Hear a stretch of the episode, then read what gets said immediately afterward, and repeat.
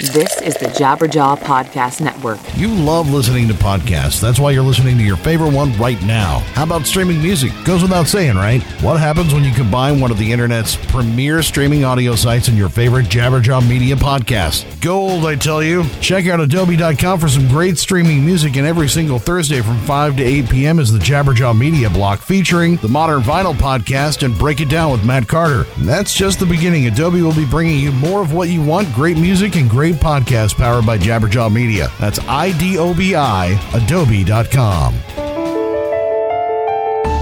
Not everything metal was created equal. What an ugly thing to say. The Metal Sucks Podcast. Shiggity Chuck and Godless attempt to bring order to chaos or just make stupid jokes about dumb people. Stupid. A person below normal intelligence. This is the Metal Sucks Podcast.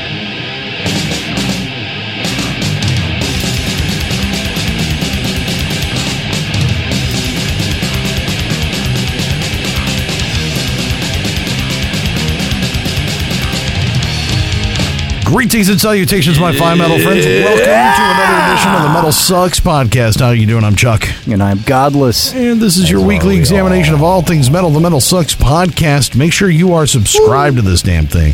iTunes, Stitcher, Google Play, wherever you get your podcasts, you'll be able to find the Metal Sucks podcast there. How do you do it? Search Metal Sucks, uh, you find it, and, and, and, and click, and then subscribe, and then leave us a couple of stars. Tell us we suck. Uh, you can also find us on social media. I'm at Bearded Ape. I'm at Godless Speaks. Godless Speaks on Facebook and Spotify. and on Instagram at Chuck and Godless and chuckandgodless.com. That'd be our Patreon if you would like to support us. Uh, we'd love to have you. We really would. We got some cool extras and all kinds of other stuff that we're going to be posting on. coming yeah, we really do. So uh, a lot, lot of cool things that are in there. Uh, you've got your first raised God. Uh, what is it? Raised Godless. yeah, raised Godless. Yeah. that episode went up. A lot of good reactions to that, which I thought was pretty cool. So Yeah. that's just for our Patreon people. So uh, you want to, you might want to jump in and hook it up. It could be as little as a dollar, or you know, or you could give us a five hundred dollars a, a month if you want. That'd be great. Okay. Yeah, that'd be okay. I'd be fine with that. I, I, th- I think we'd be totally okay with that. If, if Tell me we're not worth it. Tell me you're not worth it. uh, we're not worth it. I'm saying right now. We're not worth it. Somebody who does think we're worth it. Metal Sucks Podcast brought to you by SeatGeek, man. Buying tickets online for sports and concerts has never been an easy process. I mean, you go in and you try to click and find the right seat. Uh, and you wind up like waiting and it times out. And next thing you know, you lost the seat to somebody else, or you know, it's just always hard to find the best deal for that game or show that you want to go to, and it, it can be a pain in the ass. Well, SeatGeek is making it different, and they've revolutionized the entire process. Man, they come along, created an amazing app and website to make it easier for fans to buy and sell tickets. So, what do they do? You know, not only do, is it a website, but the app. That's actually what I thought was really cool because, you know, you're thinking with your friends about, oh, well, we want to do this tonight. Well, can you get tickets to that tonight? You can always check SeatGeek and find out. It's the first place to go to look for tickets for what's going on right now.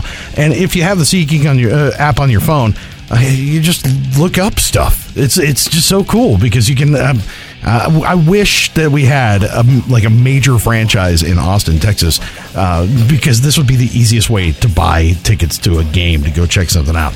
And they do price comparisons for you by searching multiple ticket sites and ensuring that you get the best possible deal.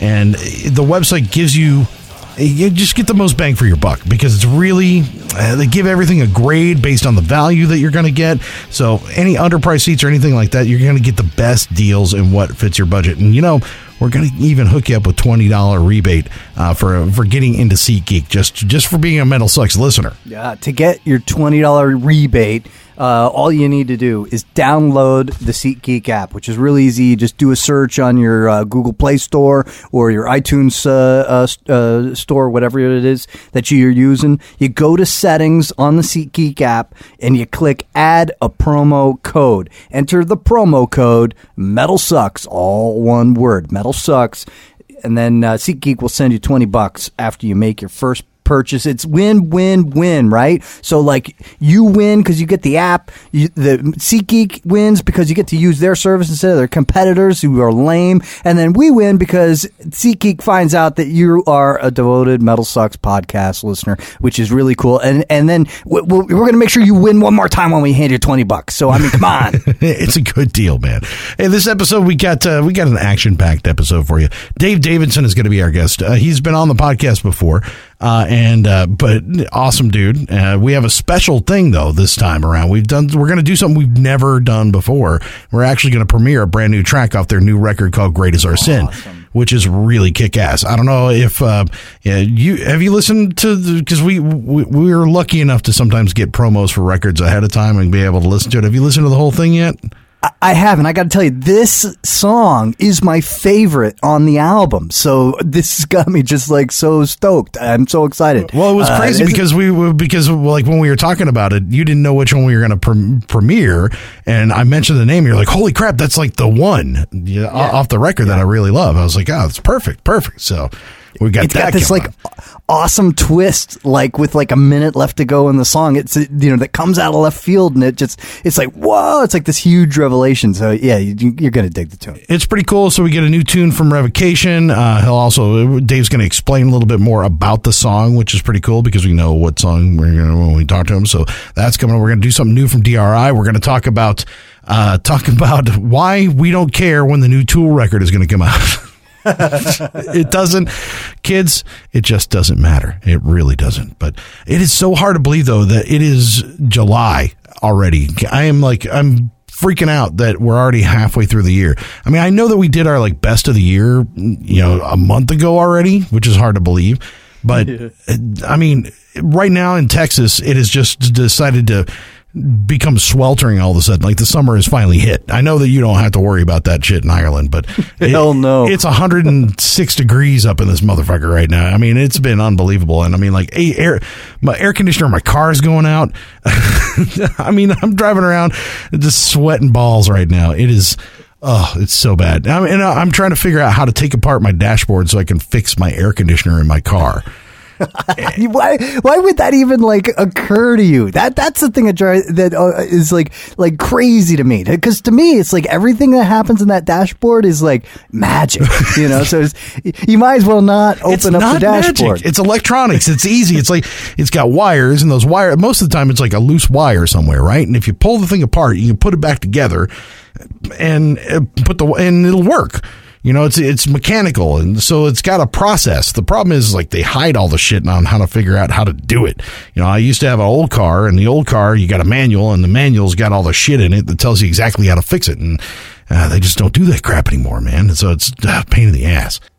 it, it, this reminds me of, like it's just just another reason that I'm like half a man, right? So, like like I go to uh, a friend of uh, uh, a friend of the family's visiting with him, and this dude is like the most macho dude on earth. Former, you know, like Hell's Angel, former military, like signed up for like four to- four tours or something like that. Anyway, so we're like in the backyard. He's got the axe and a bunch of wood, and I'm like, I, I'm like, oh, you know, I'm gonna gonna chop some wood. I've never picked up an axe before. I have no idea. Like, Really? there I am, like like in the most lame way possible, trying to, to to chop wood. This poor guy's looking at me like, "What the hell?" And of course, I don't I don't accomplish anything except nearly kill myself.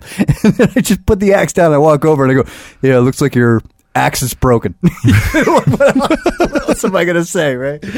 Uh, I, I mean, come on. An axe is like that's like the simplest tool that, like, you know, when early caveman days, they made that shit out of stones and stuff. Like, you should be able to use that.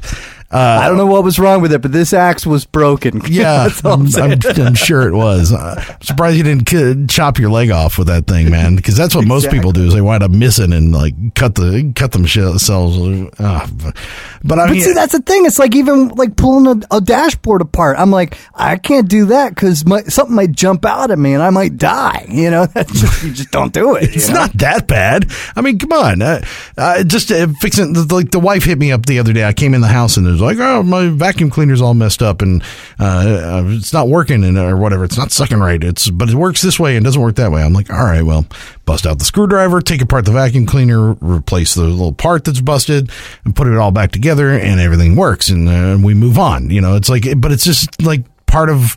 It doesn't make me a manly man, does it? I mean, is is that part of like, man, I am man because I can fix things? I got, I had, all right, so this is my last house, right? I got uh, a bathtub. The water won't go down the drain. The drain is clogged. I don't know what's going on, right? So, all right, that's all right. I'll just use the other, you know, tub for the next, uh, you know, few weeks until my dad comes to visit. My dad's a real man, so he, he'll fix it, you know, figure out what's going on. My dad comes over like three, four weeks later, and I'm like, hey, dad, while you're here, you mind taking a look at this tub, trying to figure out why the, the drain is clogged? And there, same water that's been there for the last four weeks, just sitting there still. He goes in, he looks at it, he puts his finger over, and then he clicks the button to like move the drain. Oh my God, really? Goes. You, I'm, I'm telling you, dude. You- you- I'm completely lost. Wow. wow. That's uh that's um wow. I once hired a, uh, a plumber to fix my dishwasher, and he flipped the uh, switch on the wall It turned the electricity on the dishwasher. Cost me seventy five bucks. I was so pissed. Like I, I, I have a, you know, I have a washer and dryer in in the house, and uh, it was starting to knock. It was doing this thing where it was just knocking all the t- like constantly every time you'd you'd run a load on the spin cycle, and and it's not the cheapest, but it's a little, it's older. I've had it for a long time. And, uh, and it was one of those like, oh, well, I could take it apart. I, I looked online, got the diagram, looked at this. I'm like, oh, well, it's probably the bearings. It's probably this. And, ah, shit, you know, it might be at the point where I might have to get a new one because appliances nowadays don't last like they used to. And, uh, so I went ahead and called a repairman, which I hate fucking doing. I hate calling a repair guy because I can usually fix it, right? No, that's like a hobby of mine. Is repair Oh, dude, guys. no, uh, no, as hell no. I hate doing it because I really, th- most of the time I can fix what's going on. And, uh, and, and so I called this repair guy, but because it looked like it was going to be something a little too invasive for me to really fuck around with, he pulls it, pulls the top off and he's like, oh, crank, crank, crank, crank, crank, crank, three little bolts on the top with a weight that were, and the weight was coming loose. And that was it.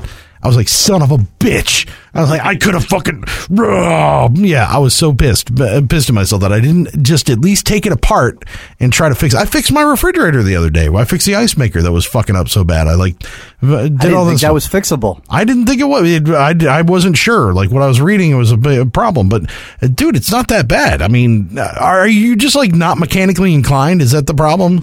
The kid's bed broke the other day, right? And like, you know, uh, all right, all right, let's, let's let's figure this out. Let's figure this out. You know, so my wife and I pull the mattress off the off the uh, uh, off the bed. I send the kid downstairs for the screwdriver. He comes back up, and I'm like, "Oh, gi- give it to your mom. she fixed the damn bed. Oh man. I'll, I'll hold I'll hold the mattress. It's heavy.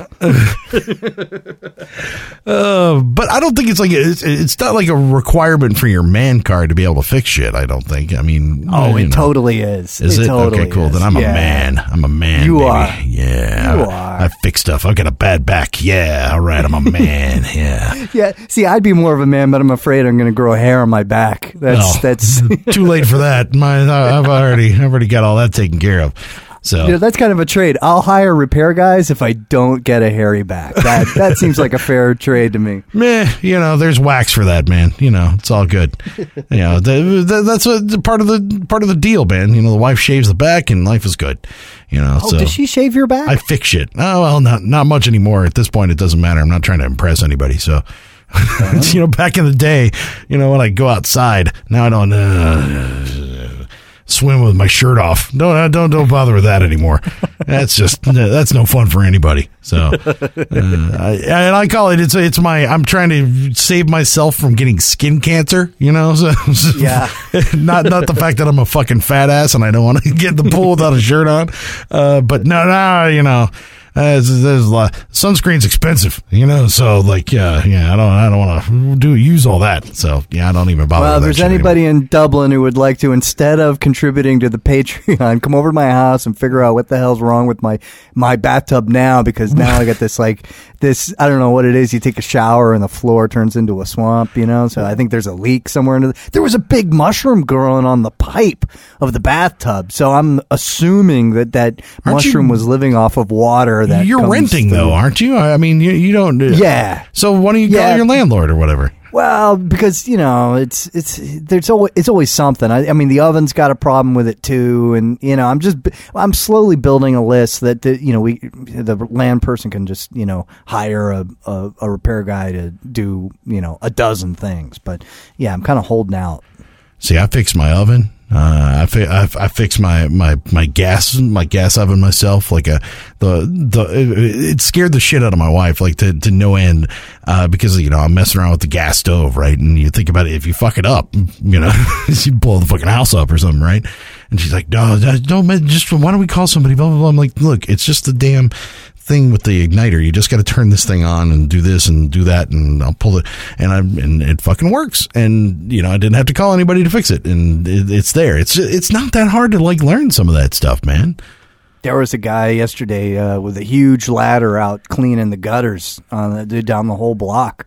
And I just like had the phone in my hand, thinking to myself, I don't know what 911 is here in Ireland, but this guy's going to die. Is- you should not be up that high for something that is so. You, you hire somebody for that, you know? Oh, come no, no, on. ris- no sense in risking your life over some leaves, you know? Come on, it's not that bad. I'm gonna have to revoke your man card here soon.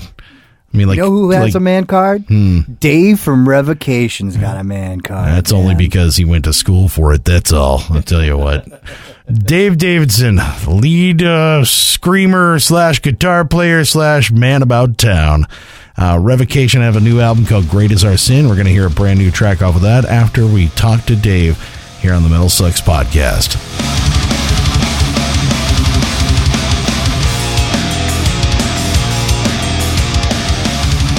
What's up, David? It's Chuck and Godless from the Metal Sucks podcast. What's happening, man? What's up, Chuck? How you doing? I'm good, man.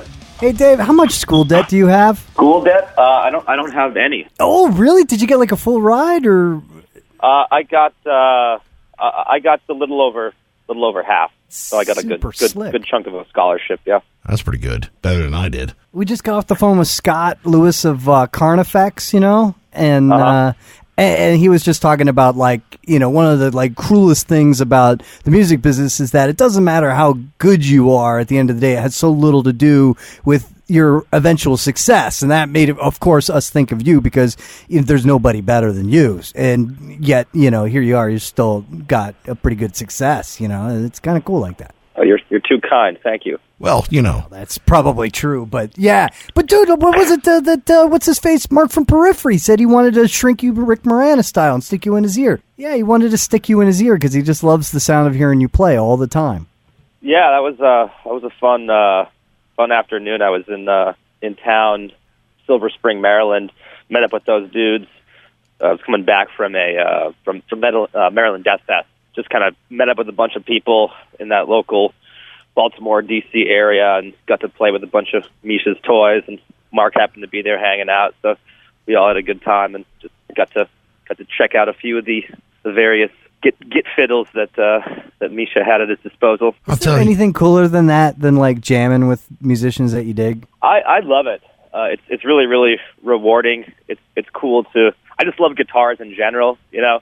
So checking out uh, different gear and stuff like that. But it's also extra special when you can hang out with uh, with some people that uh, you've toured with before and are, are are just really great dudes and are doing their own thing. So do you do you like record that stuff when you guys are farting around? I, I saw the video of uh, that you posted of the you playing on the Fender with the the autumn leaves, and I was like, that's kick ass. You know, do you, do you record all that stuff, or is it just lost to the world? a lot of the stu- the majority of the stuff I don't record. I'm just working on music or working on a transcription or something like that, and just just playing through stuff. The the the, the thing with uh, with Mark and and Misha, again, I was just sort of jamming, and and they both like pull out their phone and like film a little bit of stuff here and there, like.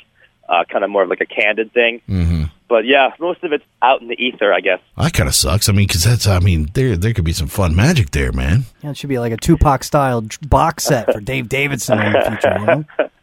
I think a lot, a lot of the times it's just I'm not really focused on trying to record it. I'm just trying to be like in the moment and, and, and work on stuff rather than be concerned with trying to document it and record it. If, I, if I'm writing music for Revocation or, or whatever, you know, some project, I'll, I'll just jam for a while. And then like once I'm in that mindset of, of, of that creative, once that creative spark hits me where I'm like, okay, I really like this, uh, then I'll record that. But, but for the most part, uh, yeah, I mean, 95% of my practice time and, and when I'm working on stuff, I'm, I'm not recording it. I'm just sort of trying to be in the moment and just letting things flow. That's pretty awesome to be able to still feel that way. You know, to still get lost in the music. I mean, uh, that seems to be kind of rare for a lot of people to be able to disconnect to, you know, all the other stuff that's connected to it, band, business, all of that, and just be able to play.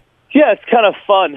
Um, I, I think part of it is, is just going into that that Zen mode. Maybe maybe because I've I, I listen to a lot of jazz, um, and I've gone to a, a lot of jazz concerts where it's like uh, here these guys are performing, uh, just and, and every night it could be something new, and if someone doesn't record it, it's just lost to the you know out, out there forever. But it's kind of cool in the same way, like to have that much confidence in your playing that you can kind of create every night and have something be fresh every night, and not have to worry about like, oh, is this being recorded or is is this being documented? Um, and just you know, just it's almost like a, a weird meditation that you're that you're witnessing, uh, and, and and two people uh, c- conversing and having an experience in the moment rather than always having to think of like documenting something and, and, and putting it online so it can be in perpetuity for forever. Um, it's it's kind of cool to just be in the moment. And I think having listening to jazz uh, like reminds me of that of, of how pleasurable music can be as it's just sort of a meditative experience when you're just living it right then and there and, and not worrying about trying to capture it for future generations to check out. I got to tell you, Dave, there's such a weird disconnect between like you know talking to you and then you know hanging out with you. It's like you seem so well adjusted, and then you know listen to your albums and you seem really angry. And I'm always wondering where does the anger come from? And then I'm like, oh well, if I had to listen to jazz all the time, I'd get pretty angry too. So That's must that must be where it comes from. Yeah. So what? but, but seriously, yeah, what, Yeah, so what what's- makes you what's angry? pissing you off right now? Well, I mean, there's there's so many issues that are uh, uh, affecting society and uh, the world. So I, I I think it doesn't take much to go to a, a dark place. You just have to kind of look into things and research stuff, and um, you know, it's it, it, it's easy to to find things that uh, are, are deeply troublesome. Metal has always been that kind of outlet for me, where if I'm having anxieties about certain things or just just sort of my my own fears about where we're heading or or, or even in my personal life like what's happening um it, it's just been an outlet it's it's this weird sort of form of alchemy where I can take these negative emotions and, and, and turn them into something uh you know hopefully positive that can maybe inspire other people or at least make someone else feel like they're they're not alone in their in their same kind of worries and, and, and anxieties um, and, and hopefully some positivity can come from that. Great Is Our Sin. Is this a record more internal, more external, or which? Where, where does it fall on that spectrum? It's it's more of a external record. It's basically about the the folly of man throughout history. So I take a look back to Middle Ages all the way up to, to present day, um, and, and and cover a lot of topics with with the, the concept of Great Is Our Sin being sort of the underlying theme. Uh, that the title itself was appropriated from a Charles Darwin quote um, that states, uh, "If the misery of the poor, because not by the laws of nature, but by our own institutions, great is our sin." So that really, really resonated with me, um, and just made me kind of take a look back, like I said, at, at, at uh, uh, the sins of man throughout recorded history. It's interesting because it's like it, it sounds like it's almost like a rejection of the idea of the original sin. Yeah, this this idea that we're all born evil and and wrong, and you know it's only through the grace of of uh, you know this deity or another that we are allowed to be what uh, whatever have whatever happiness that we are allowed to have. Is that kind of how? Is that the right kind of reading on that? That this is sort of a re, a, re, a retort to that idea? Well, it, it, it's certainly, and uh, the, concept of sin and redemption is, is very very interesting, and you know all the major religions have it. The album isn't specifically um, the concept isn't specifically about religion, although there are some songs that that deal with religion. Um, specifically, the song Copernican Heresy uh, that goes back to sort of the time of of Copernicus and Galileo and Giordano Bruno, great thinkers, scientists, philosophers that were persecuted by the church, particularly with Copernicus, with his heliocentric view of the solar system. That wasn't jiving too well with uh, with the church at the time, and you know, he was basically like they really sort of stamped down on his research and and uh, you know, prevented him from doing his work, which we now know to be true. You know, I think you can take a look at, at something like that that happened in the whatever it was, 15th century or 14th century, and you know, it's it still has real life application today, right? So, uh, what it's that I forget the quote uh, exactly, but basically, you know, people that don't learn from history are doomed to repeat it. Uh, so, in, in the regards of uh, in regards to uh, religion, the, the sort of impasse between religion and science, and look what's happening right now with stem cell research. Um, you know, there could be cures for a lot of diseases, or at least uh, we could be researching these cures, uh, if not for the impediments set up by the religious right to, uh, you know, prevent research into the stem cell field, all because of this superstitious religious belief that you know, the soul is formed at the moment of conception. So you know, there's there, that's sort of one song that's specifically uh, catered towards religion, but it's but the the entire record doesn't necessarily only deal with that. There's a there's a variety of other topics that are covered as well. to have that kind of like as you describe it fear and anxiety just about whether it's current events but that's on another level when you're able to like have that kind of empathy for something that you know you're pulling from a dusty old book Yeah, I mean, I think it's just it's it's interesting, right? And it has sort of again like real life application to what's happening today. So while it, it did happen so many hundreds of years ago, um, those same driving forces that created that atmosphere way back then are, are, are still occurring today. So I think that's something that continues to to inspire me because it's still something that's that's worth talking about. With a song like uh, "Theater of Horror," that that song is about public executions in medieval times and sort of the the, the morbid curiosity of of the public that were going out to witness these events as a form of, of, of you know macabre entertainment. That coupled with the, the the ruling power structures, uh, you know, putting that type of violence on display to not only entertain people but to to really shock them uh, into obeying and into, you know and shock them into submission.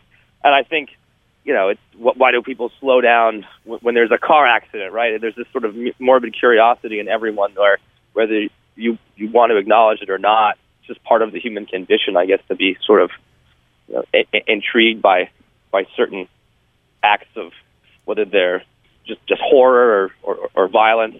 It's uh, sort of a disturbing part of uh, the human condition, but nonetheless, it's it's it's it's still sort of part of part of who we are. Yeah, it's going to give us uh, President Trump here soon enough. So yeah are you ready to endorse can you give us an endorsement who who are you endorsing I, I was uh, voting for Bernie, but um, I, it seems like he's not going to. Uh, it seems like he's definitely dead in the water at this point, unfortunately. Yeah, especially because you don't have any uh, student debt for him to forgive so that Right? Yeah, I don't really have a dog in that fight. Uh, I mean, I mean, to, to be honest, that wasn't the one of the driving factors in why I was supporting him again because I'm you know, I'm already out of college. But I think in terms of his his, his general sort of look at American society and the corporate greed that's just running so rampant uh, in uh, in politics, he seemed like one of the few like real outsiders that was that was going to be you know fighting for a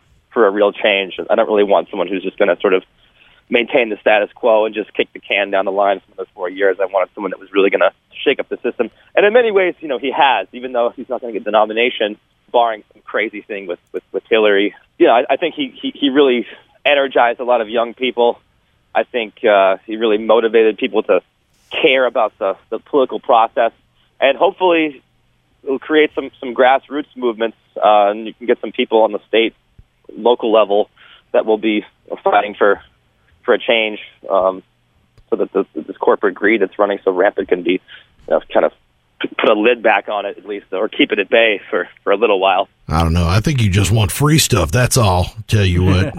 I just I like my freedom free. I, don't- I don't know if you uh, would agree with me, but see, I, I'm of the. I've got the opinion that it, it, yeah, it's got a little bit to do with corporate greed, but really, it's got to do with the idea that we have exponential technologies that just make it so that.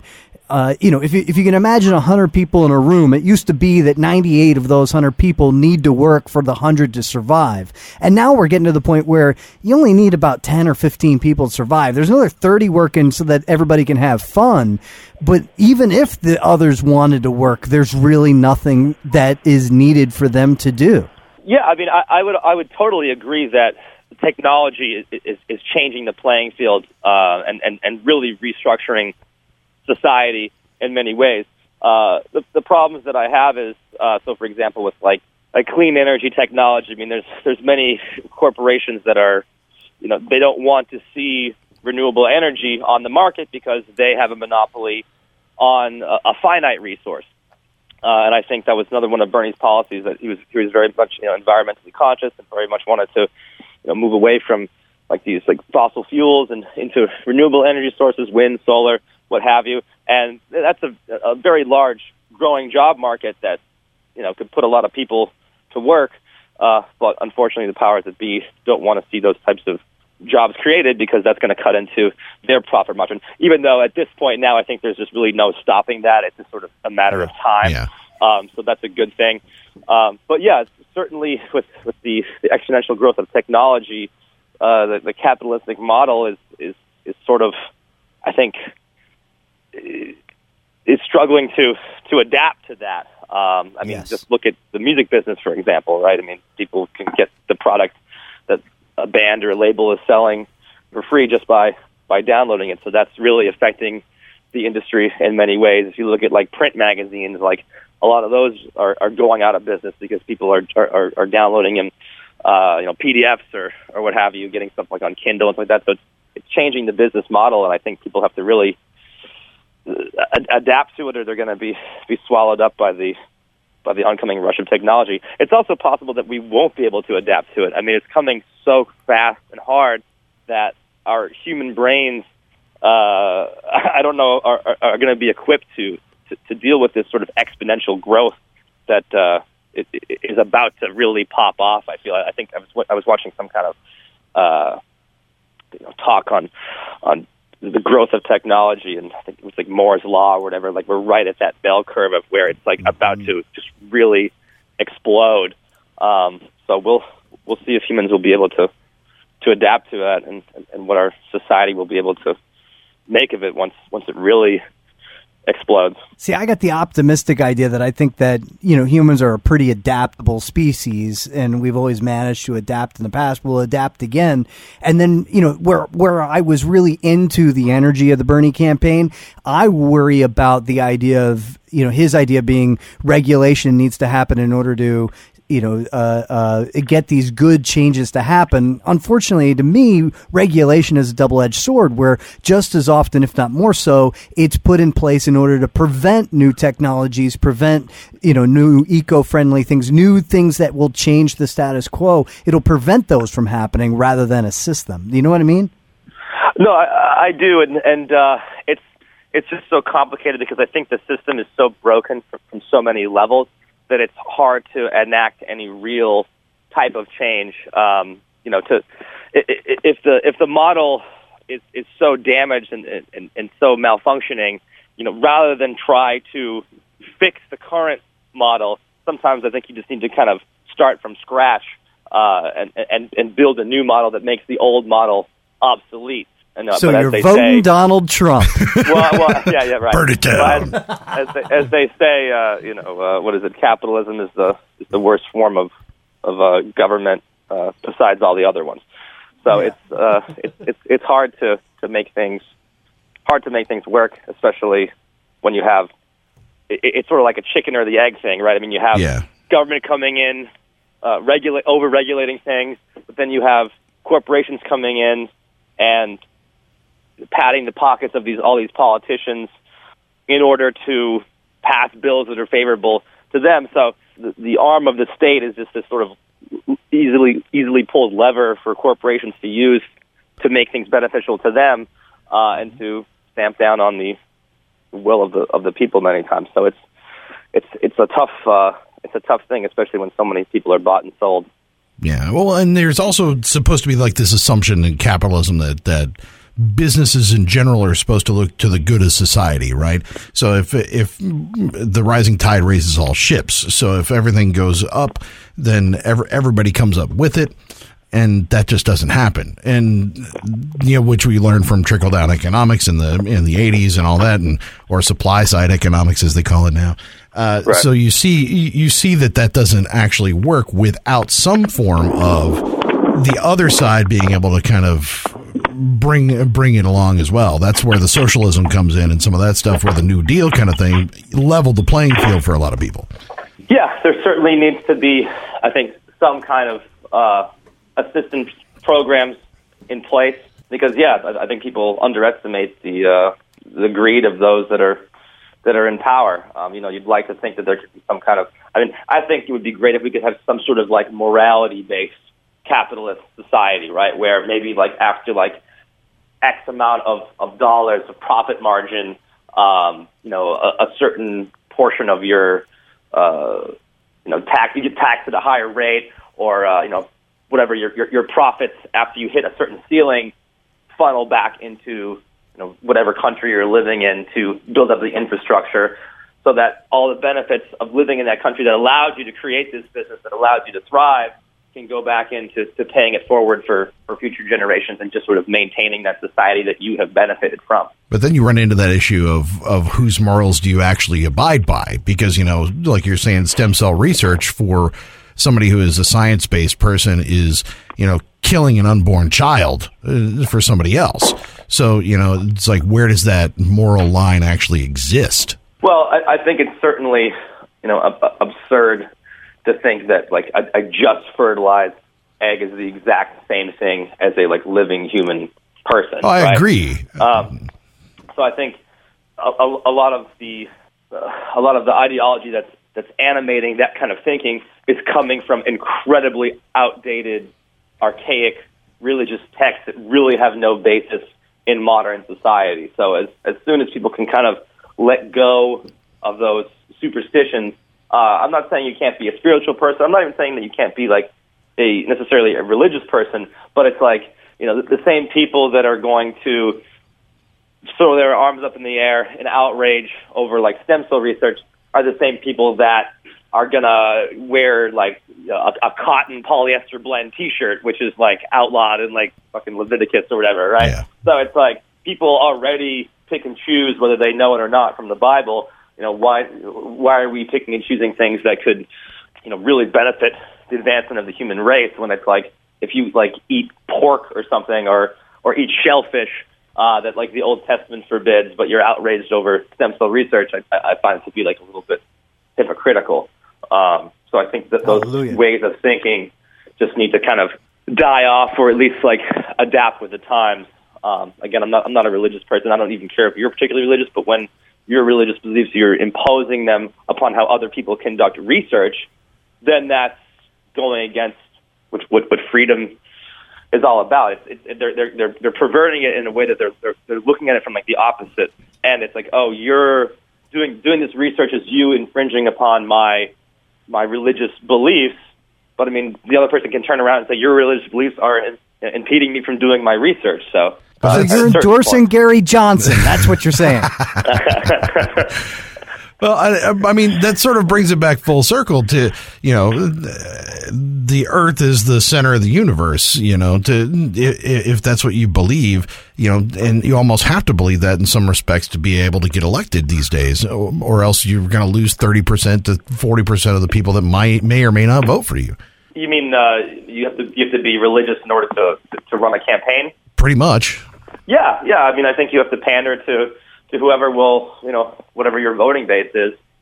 Uh, that's just sort of the the nature of the game. Although, uh, again, I think I think Bernie did it in uh, in a very sort of classy way. Um, you know, he uh, he wasn't really sucking up to to the religious right in in any way. Um, where you know, obviously on the on the Republican side, you know, people just you know, bend over backwards to uh, to to suck up to the religious right when their own values are have nothing to do with I think any of the, the teachings that most people are espousing. Yeah. But I mean, at the same time, even in the Democrat, uh, on the regular Democrat side, you know, if if Obama was actually a Muslim, there would have been no way he got elected, right?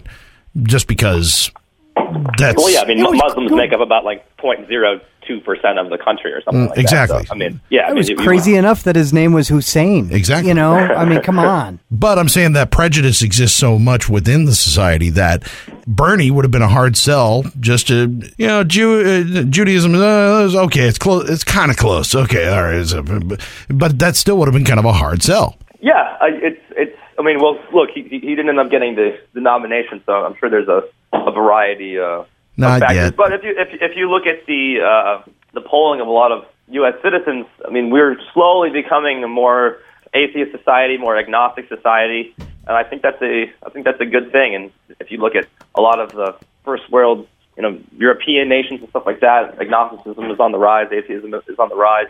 Uh, I think it's just sort of the the hallmark of a of a society that's that's moving forward. We can kind of shed ourselves from the religious tribalism uh, and the superstition that that caused so many problems uh, for so long. And of course, you can always point to the good things that religion has done, but I don't think you need religion to, to have morality, right? And I know plenty of modern societies are shedding themselves of that, and they, they seem to be completely moral. It, it's I'm not like a numbers guy, but like uh, you know, I think the number of people, young people who supported the Bernie campaign was something like 112 percent or something like that. so, so, but like you know, the, the Bernie supporters are are getting older and even more politically active. The non Bernie supporters, which would be the Hillary and Trump supporters generally, are you know on the brink of dying. So it's it to me it seems like the amount of change, the shift that's going to happen over the next 4 years is similar to like Moore's law. You know, it's going to just explode and people won't be ready because it'll be demographically weird, it'll be uh, uh, age will be weird, you know, everything's going to be weird about it. Yeah, it's going to be it's going to be an interesting time. I mean, there's certainly uh, going to be a changing of the guard coming up relatively soon. Like at least in the next by the time the next president will be, uh, you know, I mean after this current election that's coming up. But yeah, in four more years, like you said, there's going to be some some new blood uh, in the political sphere. We'll see. We'll see what happens. That'll be just two revocation albums from now. That'll be Yeah, yeah. If we're on track, we'll, yeah, we'll be. That's how. That's how we. You can. You know, judge time. Yeah. A, f- three revocation records from now, we'll have you know, flying cars, and, and then five revocation records from now, I mean, you know, nanobots will really be taken off. So. Well, dude, Google's got like this machine learning open source thing on there on, on, available now, so you can like you know create little code that will learn for you. You know what I mean? It, it, it like will will will do image recognition, speech recognition. It can like you know look at tons and tons and tons of data and infer things just by learning and kept keep on checking it. And that's open source. It's for anybody. It's totally crazy. We're going to die. Yeah, yeah. That's. Uh, I heard an, uh, an interview with Stephen Hawking recently with like Larry King, and he's like, "Yeah, we're we're all fucked." So Yeah, I mean, like you- you hear that and you go, "Oh my god!" So that's just going to analyze what now? Um, right, right. Yeah, but we're not fucked for at least seven more revocation albums. Yeah, yeah. You got you got about you got about eight more revocation records before shit starts hitting the fan, and then the ninth record, you're gonna really want to start stockpiling food, and by the tenth revocation record, uh, it's gonna be just all hell break loose and it's gonna be hell on earth. I'm I'm thinking by the tenth revocation record, Mark from Periphery actually has shrunk you like Rick Moranis and stuck you in his ear. We're working on that technology now. Yeah, so I'm, I'm just I'm actually gonna be I'm gonna build my own bunker inside of Mark from Periphery's ear. Uh, so I don't know what you guys are doing for the apocalypse, but I know where where I'll be. All I gotta say is I hope Metal Blade will fund the budget of that music video because that'd be freaking great, man. Yeah, well, we'd love to be. A, we'll, we'll do a joint uh, joint video between uh, our different labels. Oh, that would be cool. Like it, it's a Periphery music video, but then it's a revocation video inside the Periphery music video. Whoa. Right, like it's like he's playing, and like, and then it just sort of zooms into his like ear, and then like the music kind of like phases out, and then it's like then we're playing. Just It's- promise it's me a- you don't you, you don't give him director approval to, on the final edit, and you stick all these other things inside of his head to really make fun of him.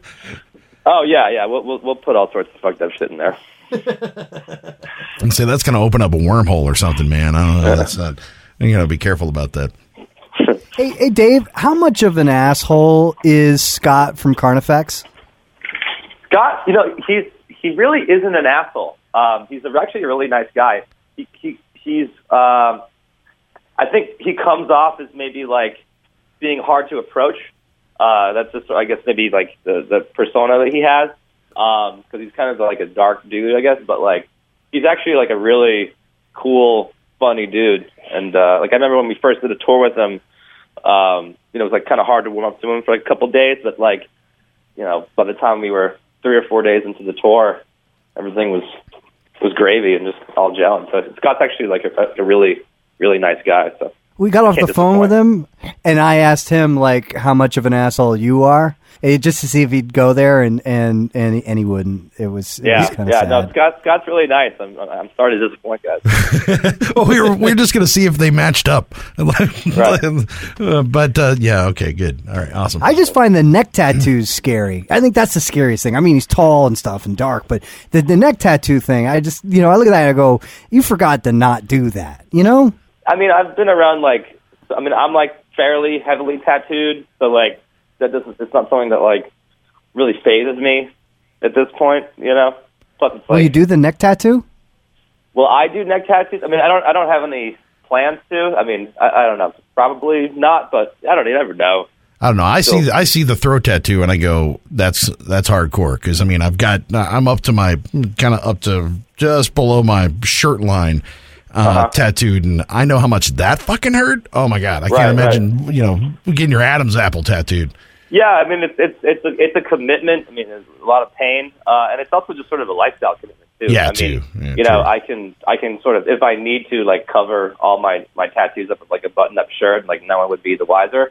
Uh, but yeah, I mean, like if you're getting like your like hands, knuckles, and like throat tattooed, uh, it's it's it's certainly a a lifestyle commitment. But I I respect that. It's, you know, when someone's gonna like really go for it, it's like all right. Yeah, hell, we got to wrap up with you here, but uh, we we actually have the privilege of being able to uh, premiere one of the songs from the record on this podcast. Um, Which what song is that? We're going to premiere Profanum Vulgus, uh, Oh, uh, fun. track number seven off the new record. Any uh, any insight on this particular song? it's it's a unique song for us. It's got a cool I don't know if you want to call it like intronaut, Alice in Chainsy kind of part uh, in the bridge section, doing some atmosphere, some different style of vocals there. So that was a fun challenge for me, and I think it came out really cool. The the, intro riff reminds me of like a weird voivody kind of style riff. It's it's, it's rocking, but it's in this weird off tempo thing. Um, and actually, I remember you know, a little a little story about writing that song. The intro's so so bizarre in terms of how the the beats go. I remember playing it with Ash. You know, it it, it took a minute to kind of get us both on the same page because, like, I think where one would normally sort of feel the downbeat it, it, it flips around once you start to get into the groove of it. So it's uh it's kind of cool uh, in, in terms of a, a, a rhythmic pulse that's that's driving that that first uh, part. But that's some some more music nerd talk for you right there. I don't know if anyone cares about that. Lyrically, it's about the how awful a Hillary Clinton presidency is going to be. Uh, well, lyrics, pro- profanum vulgus, uh, basically Latin for the common herd. So it's it's sort of my my skewering of the uh, the elite, and I think in, in the the ways that they view the the plebeians, uh, such as ourselves, in, in society.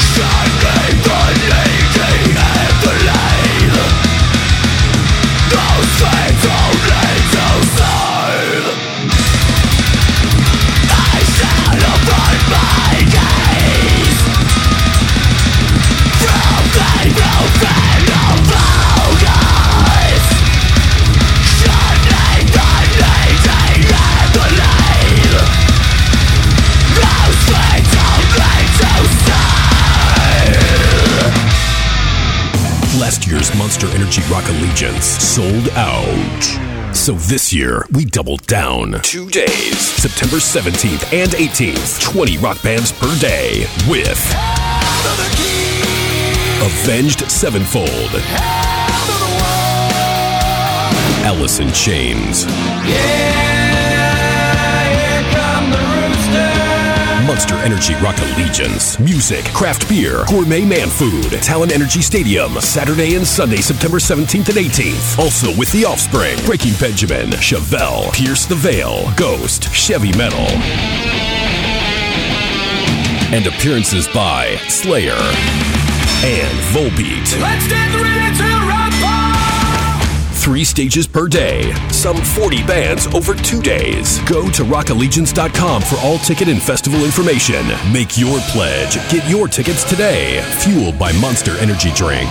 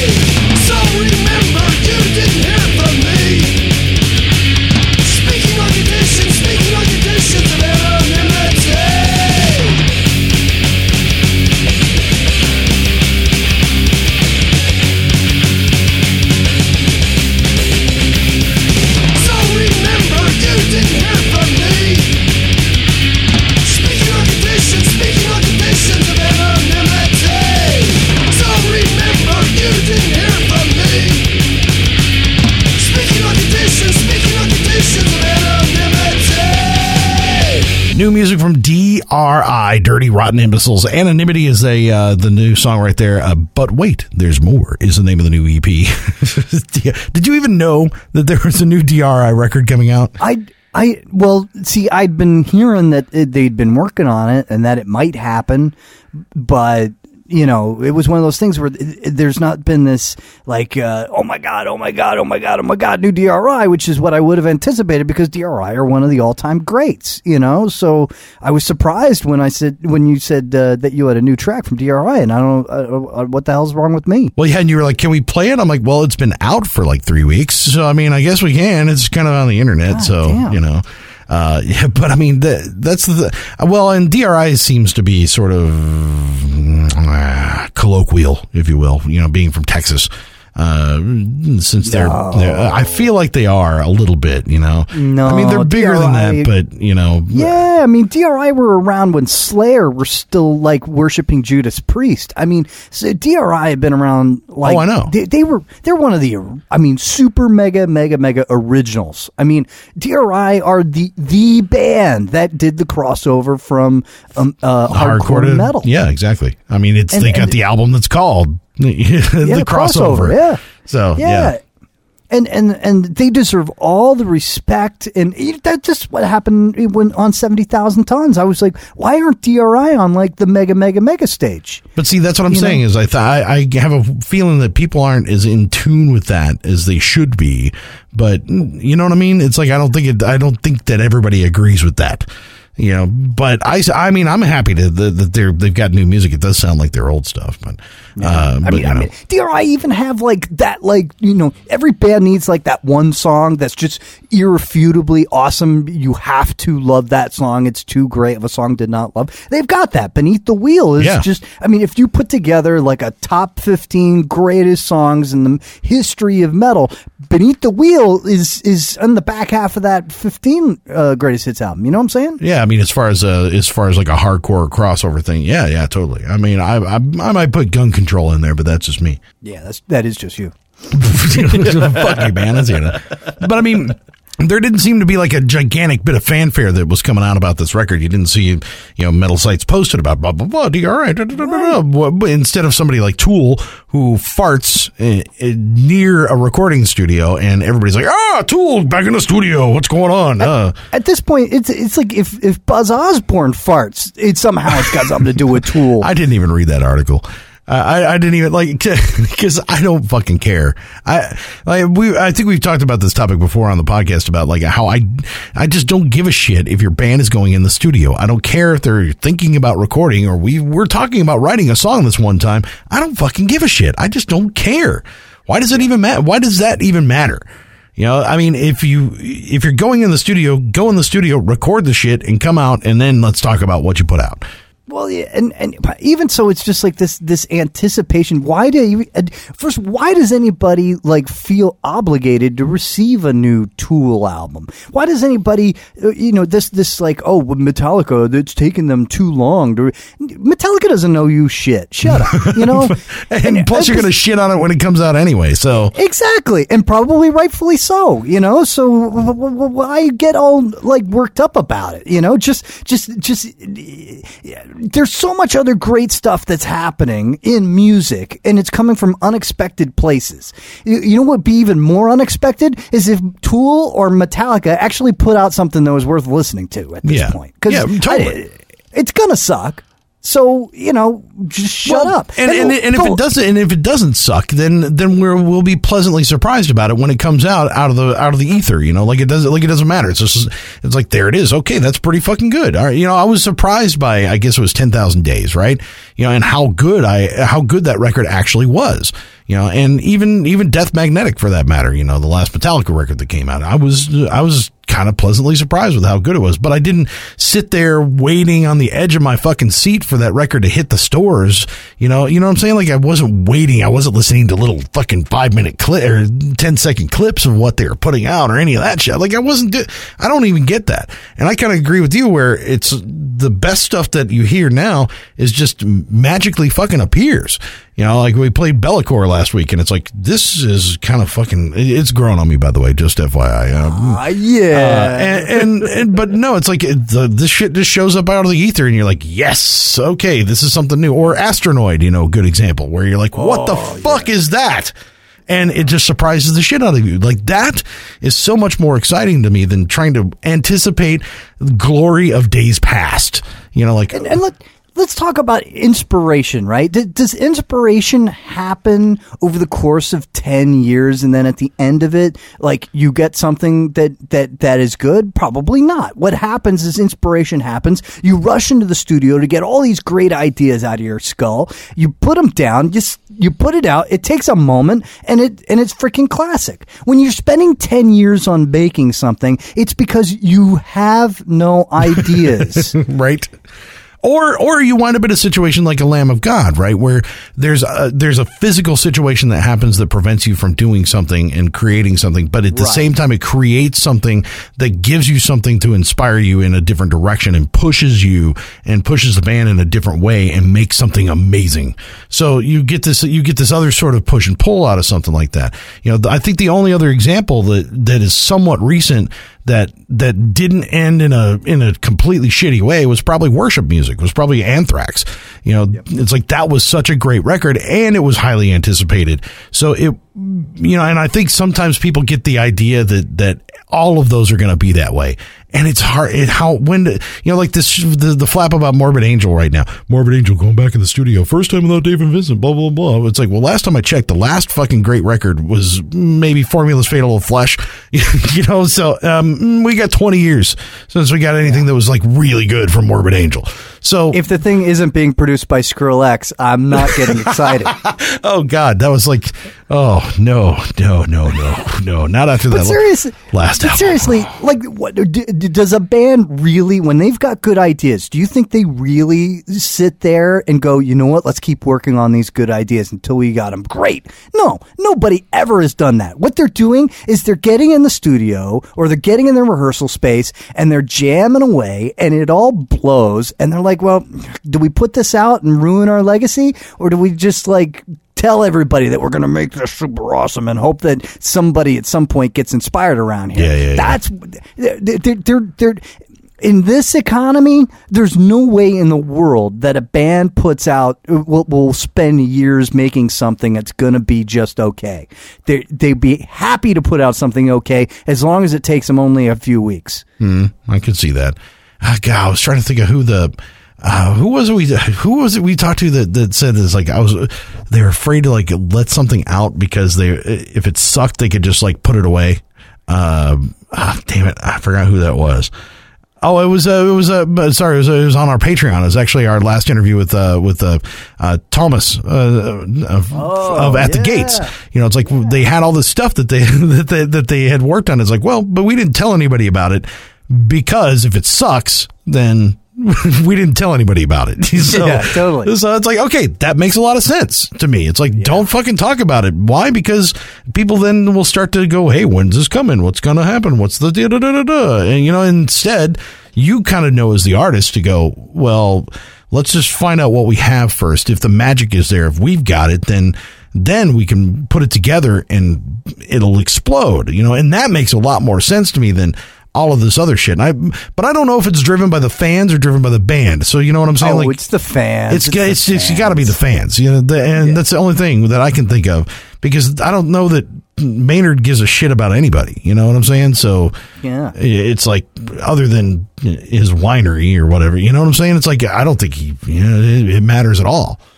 Yeah, I think it's, the winery is his fan base at the moment. But yeah, dude, the, the, the, the whole the whole the fan clamor for for shit from their their favorite bands is just this total misplaced anticipation. I, I don't quite get it. I mean, why put your energy? I, I get it. It's clickbait, right? So you know the, the the sites have got to post about it because, but it the reason that it's clickbait is because somebody out there is a moron going, oh, new Metallica, new Metallica. They don't care. Hmm. Just remember, you haven't listened to anything since And Justice for All, and that's good thing. That nothing good has happened for Metallica since And Justice for All. So don't think that anything's going to change. Why in the world would you think that those four or five years where Metallica were inspired and put out great, great, great music?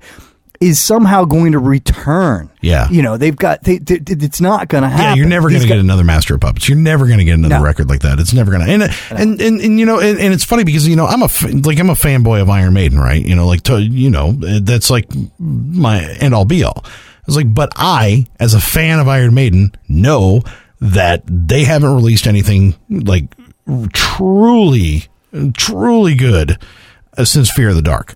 Like, like that's the last thing that that that album, and that was only like two songs on that record that were really good. It, they're just about to say that. Yeah, you, you know, exactly. and but uh, everything before was magic.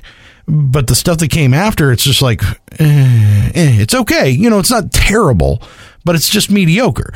But uh, that's me, and I'm. It doesn't make me anticipate the next record more. And I'm a fanboy for that band, so I don't. I don't get that, and I don't click on stuff like that. I don't. I, I I'm not that guy. I guess I don't know. So that it's hard for me to see how people get that way. Even as a fan of somebody like that, you know, like when Matter of Life or Death was coming out, it's like I wasn't that guy that was clicking on that stuff, or I wasn't, you know what I mean? It's like, it's so it's kind of weird to to to understand why the maybe- fascination with somebody like Tool or Metallica. I don't, I just don't get it.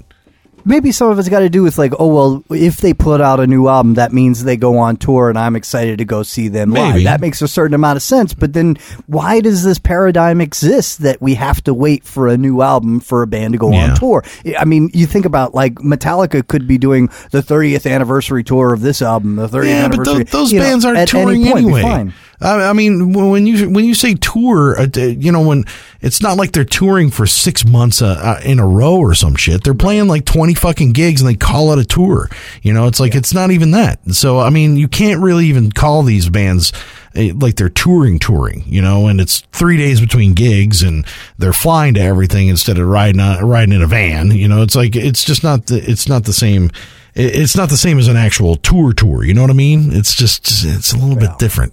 So They're not coming to your town, so relax. you yeah, know? yeah, right. It's it's a, we're only going to do the top fifty markets, and we're only going to do ten of those. So you know, we But, got to. you know, really, I mean, when it all comes down to it, th- th- what that all sort of translates to you, uh, to, to mean is that Metallica and Tool don't give a shit about you. I mean, it, I mean, let's just call it what it is, you know. And and they don't need to, and they shouldn't give a shit about you. So they're not going to put out a so-so album until they absolutely have to. Yeah. you know, and and they're not gonna they're not gonna go tour into your town because they owe you a concert, no matter what you're gonna pay them to to to, to do it. They don't have to do anything they don't want, and they shouldn't. I, I think the idea that Metallica are writing and recording a new album is kind of like. You know, guys, you you really don't want to do this. You don't have to do this, Right? Yeah. Well, It's okay. But kind of back to your point, though.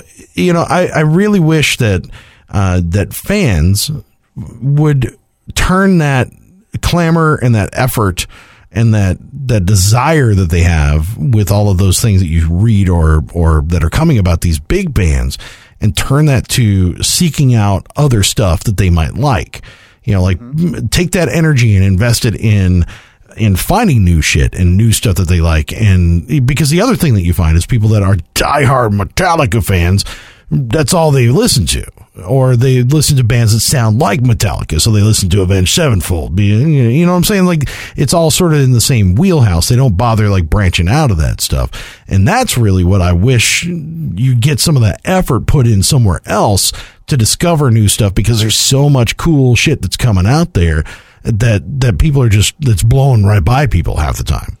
Yeah, you want a clickbait article? How about top 295 albums that are coming out this year? They're going to be better than Metallica or Tool's shit. Oh man, no kidding, right?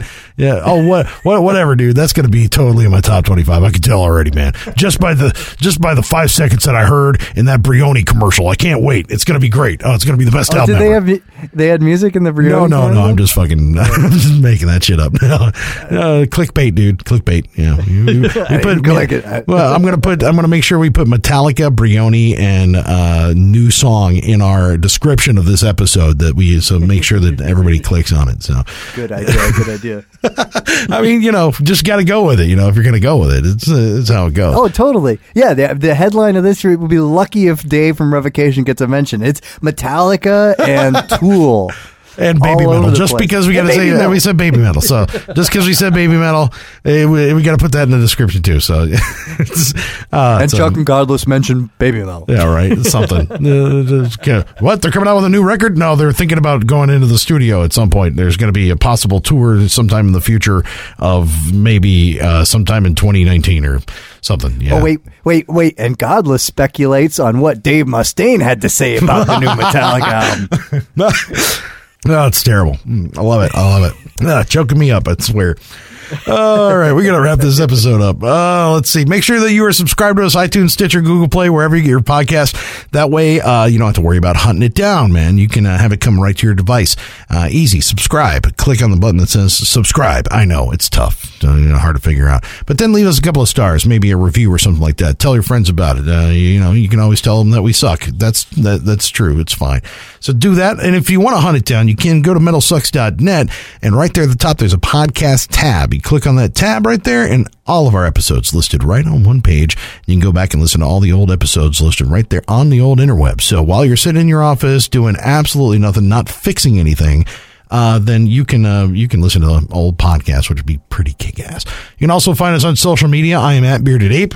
I am at Godless Speaks and Godless Speaks on Facebook, Spotify. I got to say, on Spotify, I have now not only a playlist with every single just about song that we've ever played on the Metal Sucks podcast. I've also added a, a like a, a, a pretty nifty like new songs that are coming out this week list playlist hmm. because I, I I subscribe to a bunch of different lists, but there's not one list that kind of has like a whole bunch of stuff. Now, this isn't anything that I'm listening to necessarily. I'm always trying to, but I figured it'd be a really great resource. So go to my Spotify and you can catch up on all the new metal that comes out every week. You can find us on Instagram at Chuck and Godless, and of course our Patreon. If you go to patreon.com slash Chuck and Godless or chuckandgodless.com, hook up with us. Yeah, but, yeah, be chuckandgodless.com. We got uh, we got like an, another 10 minutes at least of the Dave from Revocation interview that was just too hot to to get out to the general public. he talks about the he talks about the new rec. Wait, wait, we're playing one from the new record. Okay, uh, he talks about uh, going into the studio. No, okay, they're coming out of the studio, going on tour. Um, uh, what the hell? Uh, he dishes on Alex Skolnick. Okay, no, actually, no, that's you that does that. Um, um, all right, so no offense to Alex Skolnick. I was just try- I was a I- I joke, know. you know. No, it was it actually it's kind of funny. But yeah, you get some extra content if you go to patreon.com. It's not just, you know, like throwing your money away. Uh, I mean, it kind of is because it's just going into my taco fund. But still, um, you can uh, donate some money to, to the podcast, which would be great. We would appreciate it. But you also get some extra content. Uh, you know, whether it's the, the new thing, Raise Godless, that uh, Godless is doing with his son, which is pretty cool, or extra content like the extra couple of minutes of this interview that we decided to put in to you know just for you guys, which is pretty cool. Or the So- exclusive interview with uh, Tomas from At the Gates that we referenced earlier. Exactly. So there's a lot of cool stuff for you to check out at uh, patreon.com slash Chuck and Godless. So hook up with us some way. We would definitely appreciate it. All right. Till next week, I am Chuck, I'm Godless. and this is another Metal Sucks podcast.